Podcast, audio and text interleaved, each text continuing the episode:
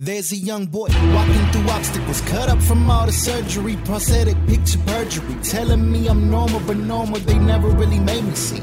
They always painted me, discriminated but levitated through all that. I think the Paralympic Games can and Paralympic athletes can show the potential for people with disabilities, you know, and just how incredible they can be and, and what they can do. Peacock gets a good one. He's headed Pistorius. Browne's trying to go with him. Peacock's in front. Pistorius starting to recover, but it's going to be Peacock. Peacock takes the goal for Great Britain. Richard Browne takes the silver for the United States. I remember going into the Paralympic Athletics day one morning session and walking out and just going, oh my god, this is amazing. And there it is. The coach jumps to his feet. VL celebrations are just incredible, as incredible as that performance. The 19 year old from Venice in Italy just doesn't know what to do with herself.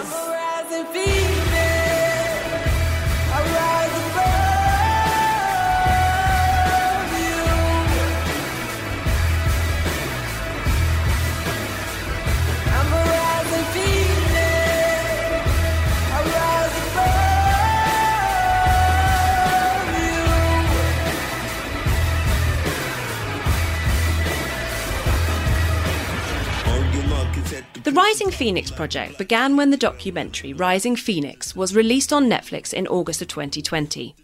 This was the date the Paralympics were originally due to start. The documentary tells the history of the Paralympic Games, which has grown to become one of the world's largest sporting events.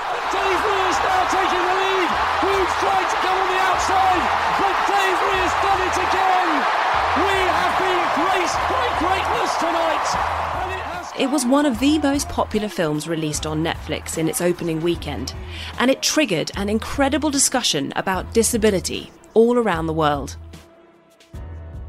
Paralympic sport is a catalyst for change. It challenges how we perceive disabled people and provides a global stage to build a community. But what happens after the Games when athletes return home? To truly create an accessible and equitable world, a place where everyone feels safe and is encouraged to be themselves, we have work to do. We have to change the law, transform culture, rebuild our cities, increase visibility, and to do so, we must empower everyone to be involved. Over the next five episodes, you're going to hear from activists and policymakers, athletes and allies from around the world as we listen to what they think of where this movement and where the story of this movement needs to go next. I'm Sophie Morgan. This is Equal to Episode 1 The Change We Made.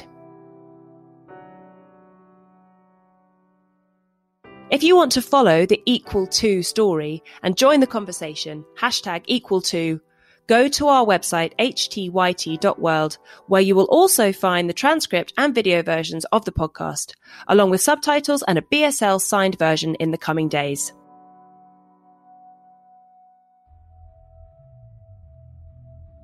The Paralympics is a phenomenal sporting event. It has the power to change lives. As a wheelchair user myself, for example, the 2012 Games in London opened the door to me becoming one of the first female disabled television hosts in the world. The Games showcase disabled athletes at an elite level and allow spectators to see what disabled sportspeople can achieve. But the rise of the Paralympic Games has not been straightforward. Some games have been incredible. So, finally, the sun was setting on London's glorious summer of sport. But they were going to go out with a bang. We have all been touched by the triumphs and drama of the Paralympics. Some, not so good. Rio 2016's Paralympic Games are getting underway. For many of the athletes involved, though, the road to Rio has involved more than just hard work and determination. Questions have again been raised over whether the host city is ready. It's an extraordinary story with many twists and turns. And it all began with a vision from one man, the founder of the Games, Sir Ludwig Guttmann. He's the doctor who has forced paralyzed people to walk, laugh, argue, earn wages, run up debts. So, how did the Games evolve from Guttmann's archery competition to the event we now know? Dame Tanni Grey Thompson is one of the most celebrated Paralympians and politicians in the UK. I asked her to give me a quick overview of the progression of the Paralympics. Tanni Grey Thompson of Great Britain, the reigning Paralympic champion and world record holder, is going to win the event three years in a row, or three Paralympics in a row. Galley across the United States second. So, in uh, the first games in, in Rome in 1960 kind of sat alongside the Olympics, and then there were games that then happened in the same country but not in the same city.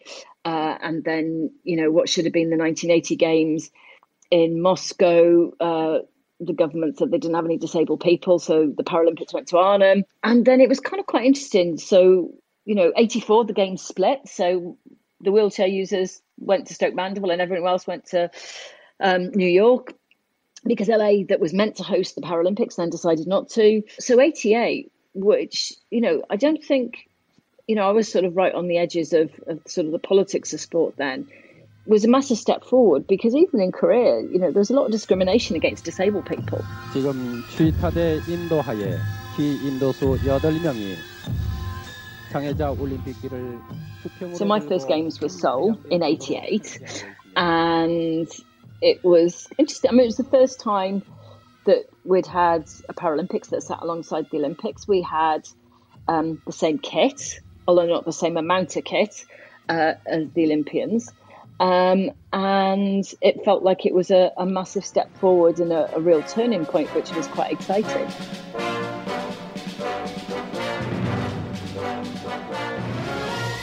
The 1992 Barcelona Games took the baton from Seoul and they created a dramatic shift in how the Games were produced and how they were communicated.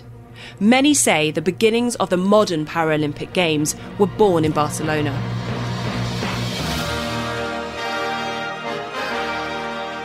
It felt like it was this massive step forward in, in terms of the Games and, and where it was going to sit alongside the Olympics.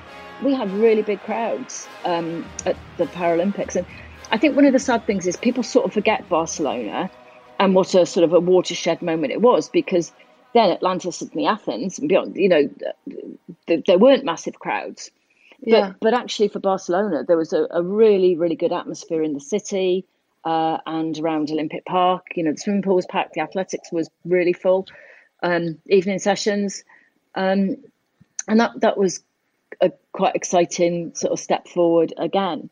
Those crowds helped propel Tanni to a massive five medal performance that summer in Spain. But long before Tanni had touched down in Barcelona, countless hours of planning and preparation had gone into ensuring that the event would be ready for the world stage. The International Paralympic Committee, or IPC, has been in charge of ensuring the successful delivery and organisation of the Paralympic Games since it was founded in 1989. Xavi Gonzalez of Spain was CEO at the IPC from 2004 until he retired in 2019. He was a pivotal figure in the Barcelona Games. Xavi tells me about what happened. When I was called to see if I was interested in in joining the Paralympic Games, my reaction was, "Para what?" One thing that we did in Barcelona, I think that's what really was the the foundation of the success, is that we, from the beginning, treated the athletes and treated uh, the event as, as an event. And we didn't really uh, look into so much the, the disability. We, we needed to organize a, a very good event, needed to be similar to the Olympics as much as we could And, and we knew that the athletes were going to come. The athletes will, will require that level of sophistication and preparation. 随着国际残奥委会主席菲利普·克雷文先生发出的一声起跑令，身着五彩服装的卡通玩偶。 Then the Games went to China for the first time. And the Beijing Games in 2008 was yet another milestone for the event, impacting the lives of China's 83 million disabled people for the better. Before the Games, the country was comparatively inaccessible, but as Xavi remembers, that soon changed. I think what the real change happened, or, or, or become visible, that's probably more, more fair to say. It became visible was uh, when the president of China, I think it was called Hu Jintao at the time, declared that the Olympics and the Paralympics are going to be games of equal splendor. And this time, the Games even managed to change the law. Just weeks before the Paralympics began in Beijing, the revised Law of the People's Republic of China on the protection of people with a disability came into force to protect the rights of disabled people. The law meant that the state and society had to improve accessible facilities and promote accessible information. History was made.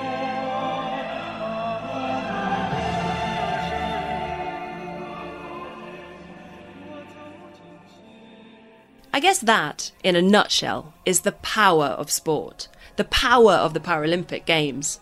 Not just to move us, but to change us. The movement was growing, and then, in 2012, the Games arrived in London.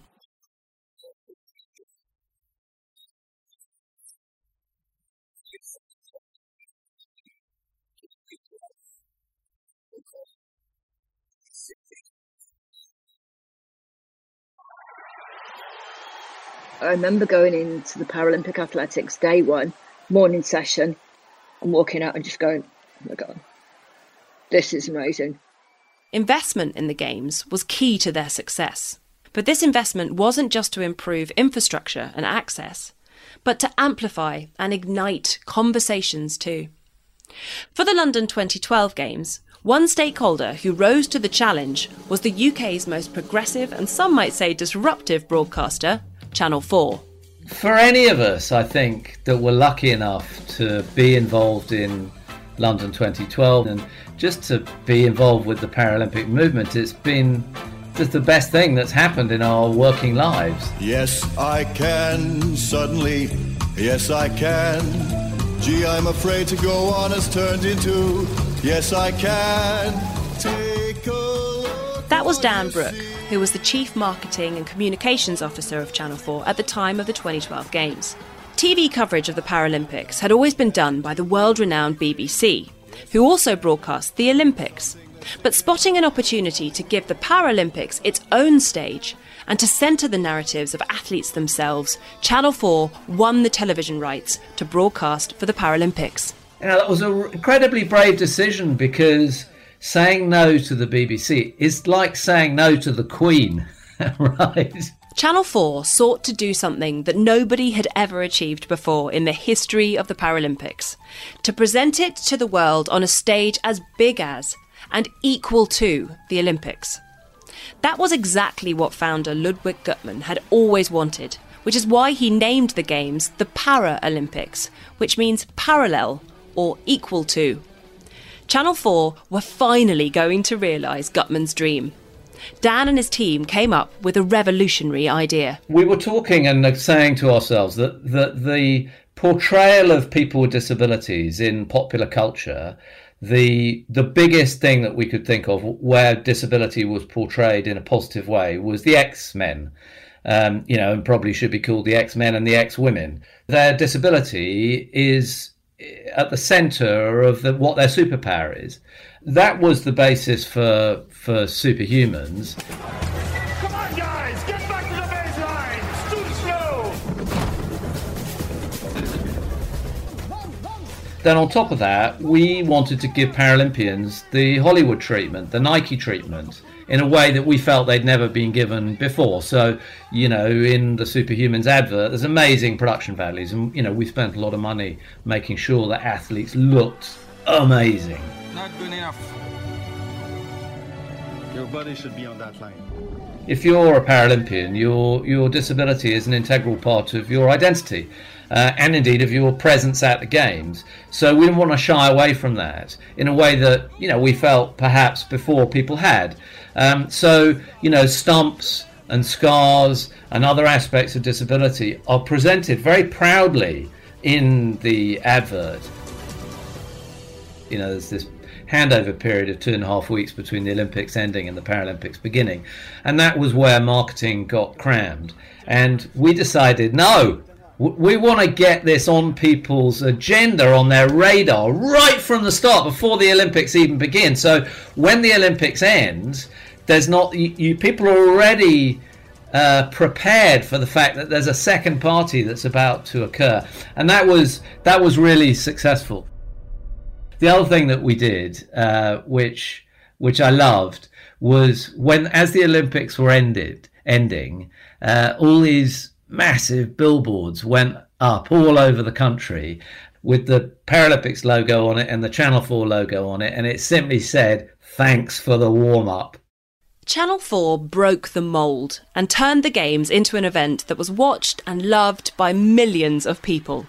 British athletes like Jonnie Peacock, Ellie Simmonds, and David Weir became household names across the UK.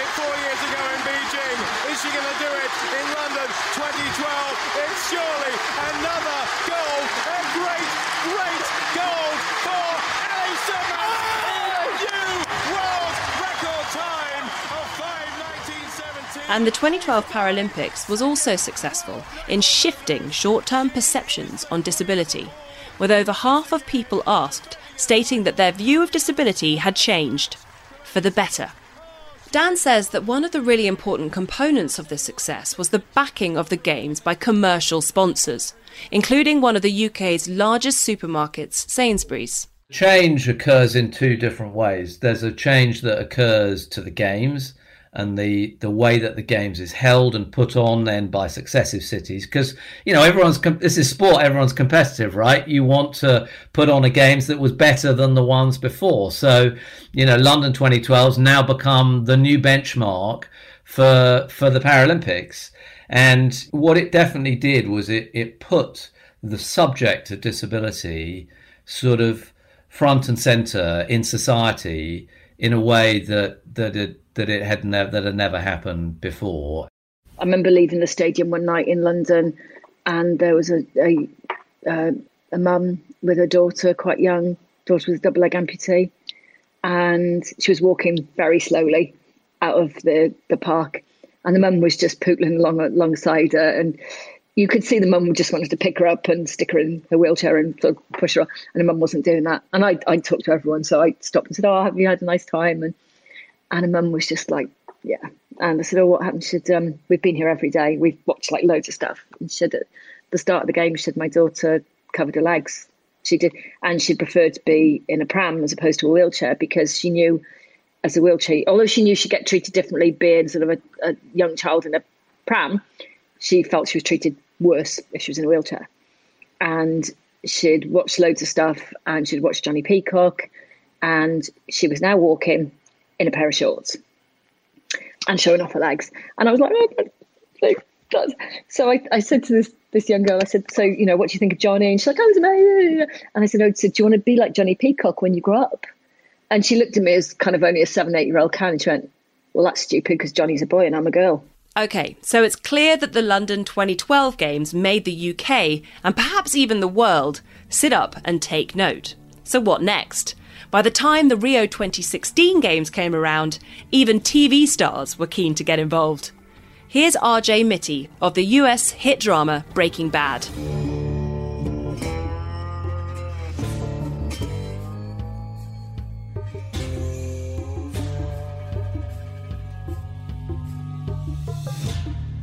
I, I, really wanted to get involved because you know um, the the Olympics and the Paralympics to me are, are, such a pivotal part of our society when it comes to what we can do, the mentality of the human condition, of how far we can push ourselves, and um, and I was trying to get involved with them, and in the U- in the U.S. we weren't really, I wasn't really making the making the cut. and uh, and and the United Kingdom Channel Four was more than happy to to to pick me up but what many people don't know is that the 2016 Paralympic Games were very nearly cancelled. And it's only thanks to the determination and the resilience of the Paralympic movement that they happened. They actually had the furthest reach of any Games in history. More than 4 billion people watched from over 150 countries. Ladies and gentlemen, the Paralympic flag handover ceremony. Senhoras e senhores, a cerimônia de entrega da bandeira paralímpica. What a roller coaster these past few years have been. But here we are, through all of the delays and hardships of a pandemic, the 16th Paralympic Games are underway. So, what can we expect from the Games this summer? I knew just the person to ask Juan Pablo Salazar.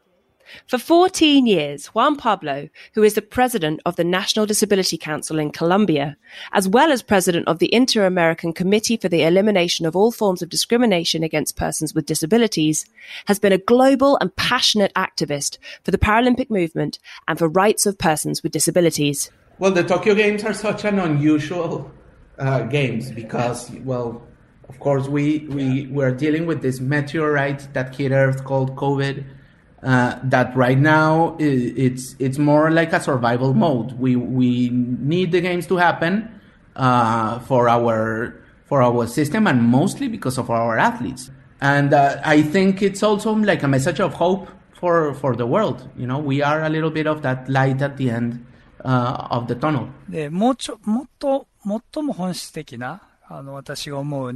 Dai Tamesue is a legend in Japan. He represented Japan in the Sydney, Athens, and Beijing Olympics, and since retiring has taken a particular interest in athlete development and has a passion for the Paralympic movement. I asked him about Japan's intended legacy for the Paralympic Games.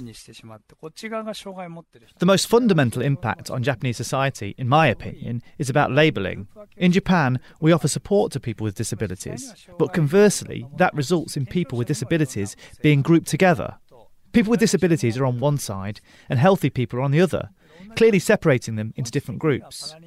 In the same way, if we raise the question of labelling in the Paralympic Games, we're not merely talking about people with disabilities, but also those people who are not Paralympians. I believe that the biggest legacy of the Paralympics is to free us from the stigma of those labels, like being Japanese, or male or female, since we tend to confine ourselves into certain frames. The Paralympics invites us to question the power or importance of labels and categorisation. Are they signposts for community, pride, and self identification? Or are they used to other and distance those who have always been on the margins? Language is personal and shaped by who we are and how we live, which is why this global lens on disability and inclusion has never been more important.